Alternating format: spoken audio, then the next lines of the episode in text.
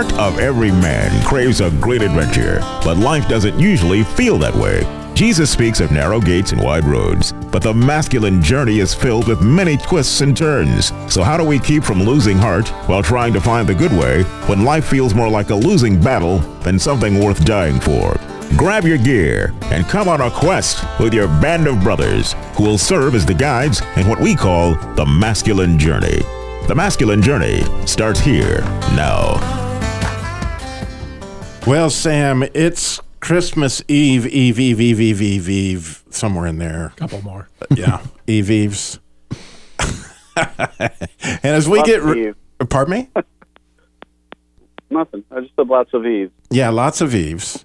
And as we prepare here today on the Masculine Journey, a little different topic than maybe you've heard at Christmas before. We're calling this one Christmas Invasion, and it's probably not the kind of invasion you're thinking about, but actually what Jesus was doing, Jim. I was thinking they're probably thinking about Home Alone, but uh, no, not that kind of invasion. Not not they're not going to rob it's the a house. A little no. bit bigger than this that. This doesn't have to do with materialism. This has to do with really the way perhaps you envision Christmas. When you envision Christmas, are you thinking of Jesus in the manger? Are you thinking of Silent Night?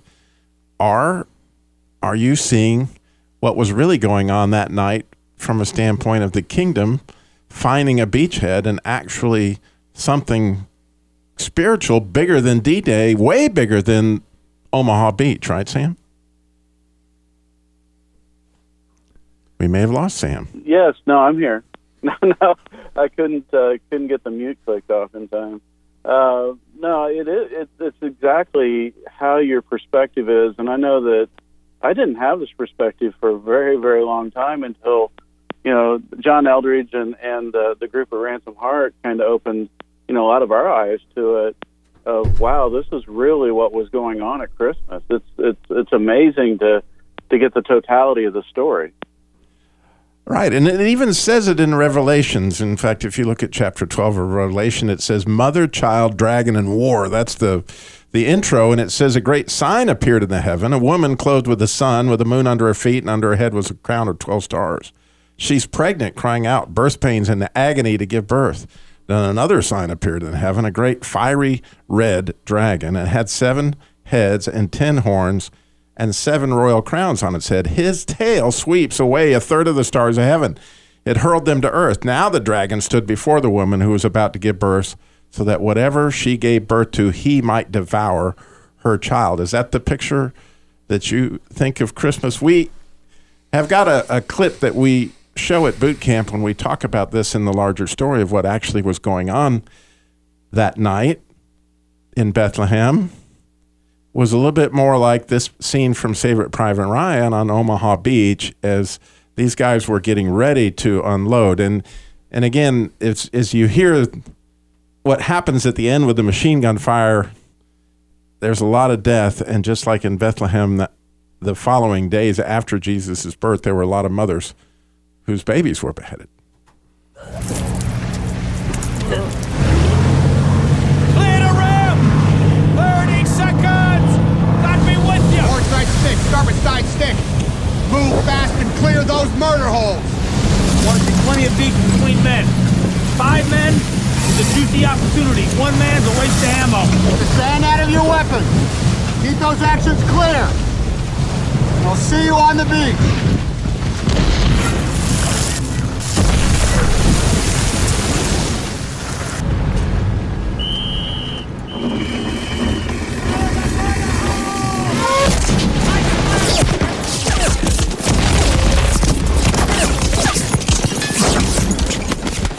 And we have Corey in the studio today with us. And Corey, when you saw that the first time, that movie, Saving Private Ryan. Oh, yeah.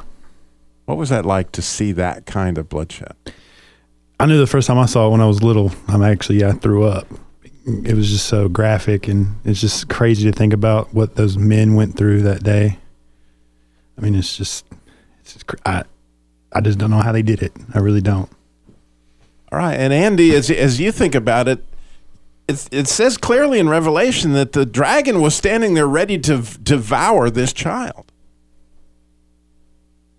Yeah, I mean, whenever you hear hear that clip, they the the Allies were definitely um, they were being devoured, or the enemy was waiting there to devour them. Um, I've thought a lot of times what I what I would have done. Would I have had the courage to to uh, be able to stand and be able to to to take the fight to the enemy? Uh, incredible uh, men of courage and uh, uh, unbelievable uh, dedication, laying down their lives for not only themselves but for a country and for uh, people. And you know, somebody mentioned it earlier. It was that was uh, it, life would, would have ended as they know it if they hadn't have stood up and did that, but.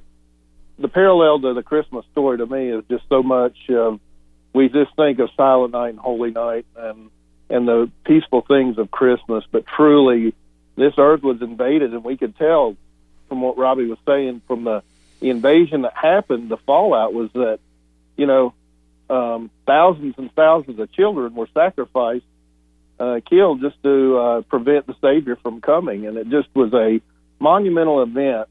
But it wasn't just this nice, peaceful thing that we're so accustomed to at Christmas. I love the peace of Christmas. I love all those things about it. But um, it was definitely without sacrifice. I mean, it was it, it was definitely came with a sacrifice, and it definitely came with warfare involved. And Harold, you you know you're of that generation. Throw that in there that you know some of us were. Around in the forties when that was going on. Well, yes, uh, I, I was uh, almost six months old when when the Germans bombed Pearl Harbor. Uh, uh, so no, I was uh, I was after that generation. I was. Was it scary? Oh, I was too young to know anything. But even about at it. five, when I, when or you were four when D-Day happened, you still didn't have any. No, I was older than that when D-Day occurred. But uh, I have vague memories of uh, soldiers on the train when uh, the train would come through the little town where I lived, and uh, I rode uh, up here to North Carolina with my grandmother and my great aunt when I was just uh, really a young toddler uh, because uh, my aunt had married a soldier, and he was stationed at Fort Bragg. And we came up to Southern Pines where they lived. And, I, and so I have some vague, vague memories of, of that time, but I was awful young. But as you, you've seen that movie and you've seen that clip and, and yeah. You've had a chance to experience this. Of course, you know, you, you grew up in that a completely different time. I'm I'm curious your thoughts about the correlation between the two.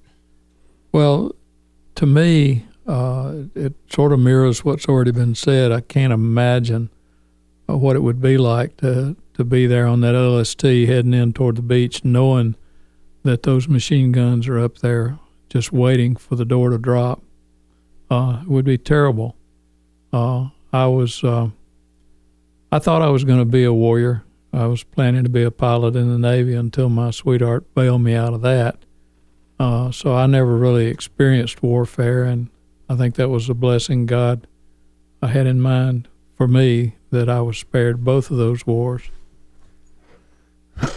Well, we got a another clip, and you may wonder, well, Robbie, why are you? What's the point? You know, wh- why look at Christmas in this light? What what's really going on? And so we we want to play another clip from World War Two. Actually, this is from a movie called um, Fury, where these guys are in a tank, and the part that if you haven't seen the movie, and it is.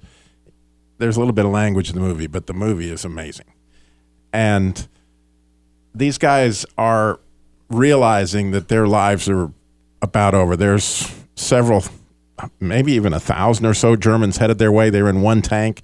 There's all kinds of armor coming their way. And their mission that's near the end of the war is just hold this one piece of property, which has a lot to do with kingdom, if you think about it, because the kingdom is advancing, and it all has to do with holding ground. And so these guys have to hold this important piece of ground with one tank against, you know, literally thousands of Germans in all sorts of armor. And so as they're facing that struggle, this is the conversation in the tank that night. Might as well get a little tight. Won't be around for the hangover. What you gonna do with that? I'm gonna drink it. I know you heard me preach. I know it. What we're doing here is a righteous act, gentlemen. You hear me, Gordo? Mm-hmm. You know, there's a Bible verse I think about sometimes, many times. It goes, "Then I heard the voice of the Lord saying, whom shall I send? And who will go for us?"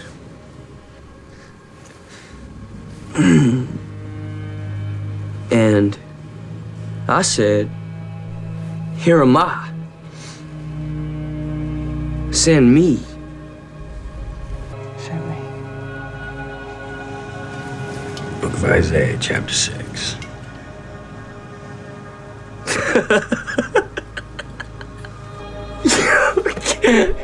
Yeah. Yeah, Tom.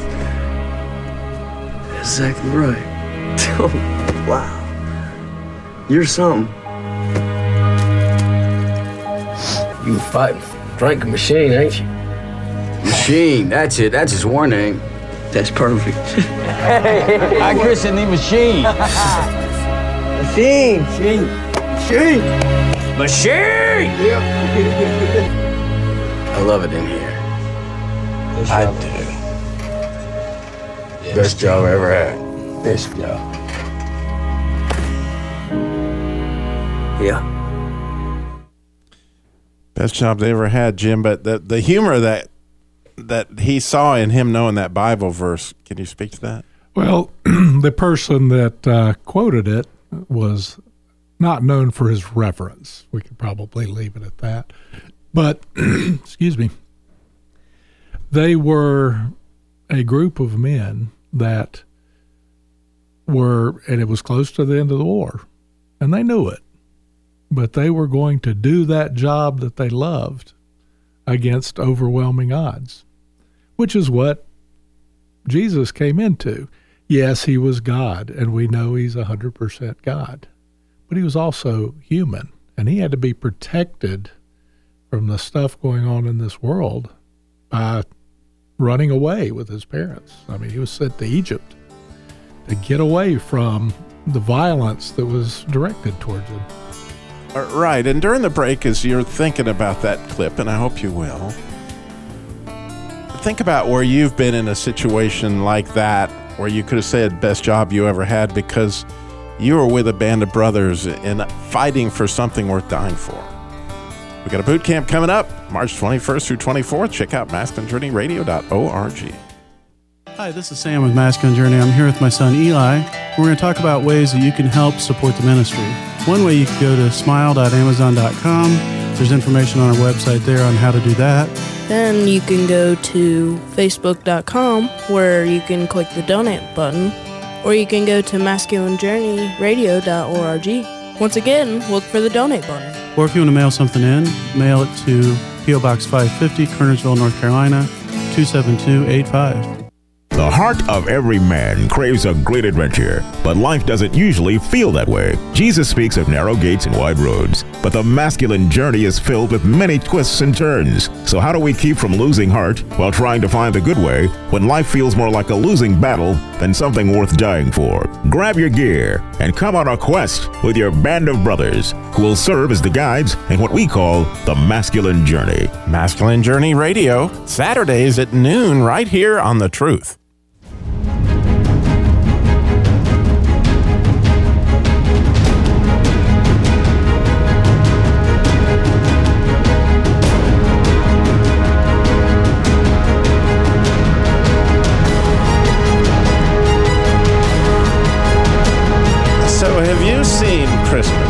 As an epic battle. Have you seen it as a D-Day invasion? Have you seen really what was happening as the kingdom was advancing? And if you think that D-Day was unbelievably, you know, horrific from a standpoint of loss or whatever, think about the twelve men that walked with Jesus. Have you heard the story of what happened to them? And, you know, there's worse things than getting shot. I can assure you, although we don't actually know how um, John the Apostle died, we do know he was boiled in oil before he went to the Isle of Patmos. And, oh my goodness. I mean, it was brutal. It was it was horrific. But if you could picture with me a minute, Sam, you're sitting on the beach eating fish with Peter and James and John. Best job I ever had, right, Sam? Yeah. You know, I think that uh, there's things that in the midst of that danger, you know, when you're fighting for a bigger cause, you know, when you're um, up against the enemy, but you have, you know, God in front of you, God beside you, God behind you. Um, those odds don't seem as uh, overwhelming, and you know there's going to be casualties, and you may be one of them, but it's definitely worth fighting for. And, and Corey, is, is I, I'm so interested in your viewpoint because, number one, you don't even know who Maxwell Smart is. Nope. So that's just as terrifying to me that the world has come so fast by me that I've, I'm walking with guys who don't know what Get Smart is, but that's okay. But you do, you, as this is your first Christmas, to see this from this angle. Right. And, and what's your ta- what's your take on that? And, and when this topic was explained to me and the way that you guys have explained it, it just made so much sense to me. And it just, I, I loved that, the, the way that it was explained. Um, you know, I feel like since, you know, I've started on down this walk and started down this path that, you know, so sometimes like I'm behind enemy lines, um, you know, the the warfare that gets thrown at, you know, when you truly give your heart over uh, and you want to make a difference, especially, and you want to help other people, like it just gets thrown at you every single day. So, and it, and it's really hard, and it is warfare. And I, I, I genuinely mean warfare, because not only do you have the enemy hurling stuff at you, but you also, God's going to put, make you some, take you down some uncomfortable paths. Um, I've gotten to where I'm tr- truly figuring out that I've got to become comfortable being uncomfortable, because he's, God doesn't want you to, to be comfortable all the time. Your, your path that he wants for you isn't something that you want. It's what he wants. And so, and so a lot of the stuff that, you know, is, is it can become uncomfortable, um, from time to time. So that's really quickly what I'm learning as I'm walking. So there is a wonderful pastoral quote. I'm sure every one of them is heard and most have used, that a pastor's job is to afflict the comfortable and comfort the afflicted. Although you usually hear it the other way around. And we really do need to get out of our comfort zone to get into the battle. Absolutely. And so now we got another clip for your contemplation.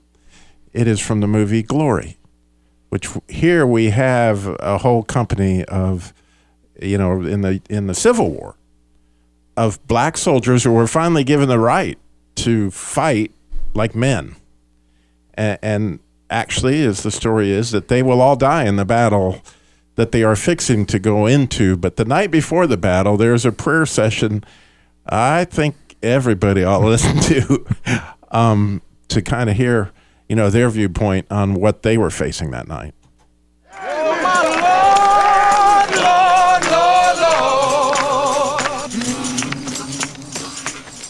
Lord, we stand before you this evening to say thank you. Thank you. We thank you, Father, for your grace and your many blessings. Yes. Now, I run off and left all my young'uns and my kinfolk in bondage. So I'm standing here this evening, Heavenly Father, to ask your blessings on all of us. Amen. So that if tomorrow is our great getting up morning, yes. Amen. Uh, if tomorrow we have to meet the judgment day, yes. uh, Heavenly Father, we want you to let our folks know uh, that we died facing the enemy. Yes. We want them to know that we went down standing up, yes, Lord, amongst those that are fighting against our oppression. Yes. We want them to know, Heavenly Father, that we died for freedom. Yes. Amen. We ask these blessings in Jesus' name. Yeah. Amen. Mm-hmm. Uh, oh, on, let it out. Well, I ain't much about no friend now. Well, all right. All right. Never had no family and killed off my mama. Y'all's the only family I got. Well, yeah, that's, that's, that's all right. And uh,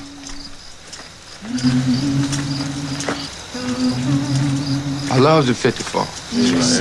Right. Ain't much a matter what happens tomorrow, but we men, ain't we? Yes, sir. Amen. Amen. Amen. Yes. Yes. So, Jim, we would be remiss if we didn't take you up on your Civil War understanding. And the fifty-four, when he said he loved the fifty-four, there, there was something to that. They had gone through, and this was pretty much their trial by fire, but they had gone through a lot of abuse to get there. And uh, it was a group of men that went into horrific circumstances as brothers. And, you know, I I don't doubt this sort of prayer took place in the reality. Mm. And in the movie, everybody's killed. In the reality, you know, it was forty percent casualties, wounded, missing, dead. But that had few parallels in the war, and for a unit that was brand new to do that, going up against veterans was amazing. And it was a matter of doing it for the right reasons, following God. Yeah, they'd actually were just going to be used as manual labor, and them along with their officers said, no, you know, we want to fight. Like, we don't want to just work. They so had they, to fight to be able to get in the yeah, fight. Yeah. And I love that. I, I, I've thought about it ever since I got the clip, was we're men, ain't we? And, and that statement's way above not being called a boy, in my opinion. It's way above other things that you could possibly think of in that. But the real thing that's happening there is a real man will put his life on the line for something that really matters. And these guys were real men. I think uh, what they're doing is they're fighting for one another even more so than they're fighting for the bigger cause. Uh, like I said earlier, I was spared any warfare myself. Uh, I served in what I refer to as Advanced Boy Scouts, which was the Alabama Air National Guard at the time. Uh, but what I've heard many times from those who have been in the war situation is that they're fighting for the guy next to them. And that's why sometimes the stories come out where someone will dive on top of a grenade, knowing that that is going to be their end, but it's going to save their buddies. So as as you think about it, okay, Robbie, all right, Christmas, right? And and I I couldn't help but reflect myself as, you know, I, I went into this year, and I would hope you would do, you would join me in the coming year to ask Jesus, what's my word for the year?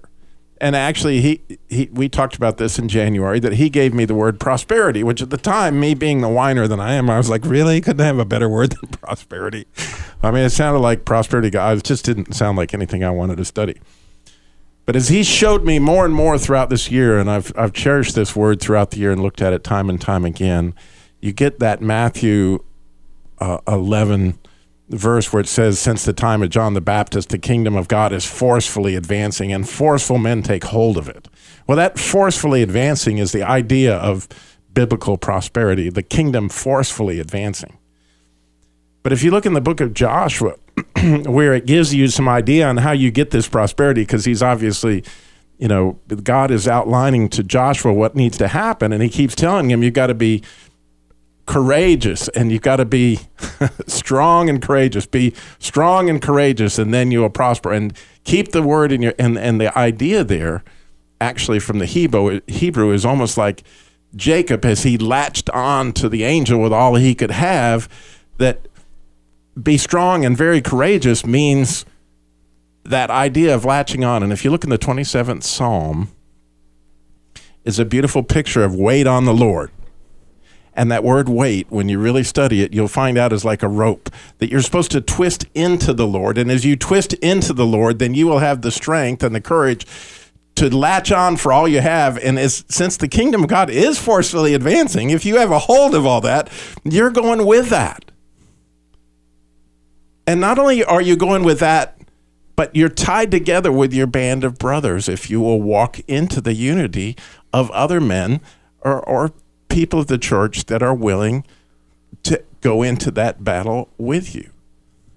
And and that's the picture, right, Sam? Absolutely. It's the picture of how we face it. You know, I think that when I look at this Christmas, Robbie, I don't want to lose the sight of the um, peaceful, silent night, holy night. I just want to hold on to the truth of what really happened that day and all the people that came before us to fight the battle, and, and for us to step in and fill our part of that role to fight for the hearts of others and the freedoms of others. Andy? Yeah, definitely. Um, you know, I think I think we do. Uh, uh, Christmas is a particular time where the, the enemy likes to isolate us, particularly the people uh, that may not have family or whatever, and, and he uses those things. So all this, the gospel and how it brings us together and, and the war that we're in, we're, we're to come together and to be, you know, have that sense of community. That's what he died for, is to bring us to, uh, together as a whole. And um, I think it's just important that we remember that, you know, we we really need each other during this time. Um, like a, like you said in the movie, it's like, this is the best job I ever had. And when I when, when you say that, it's the the community that we have of going to war for the hearts of uh, men and women. And talk about a great opportunity this Christmas for give somebody a present that will last forever, the gift of a boot camp. Coming up March twenty-first through the twenty-fourth, go to Masculine Journey Radio dot org.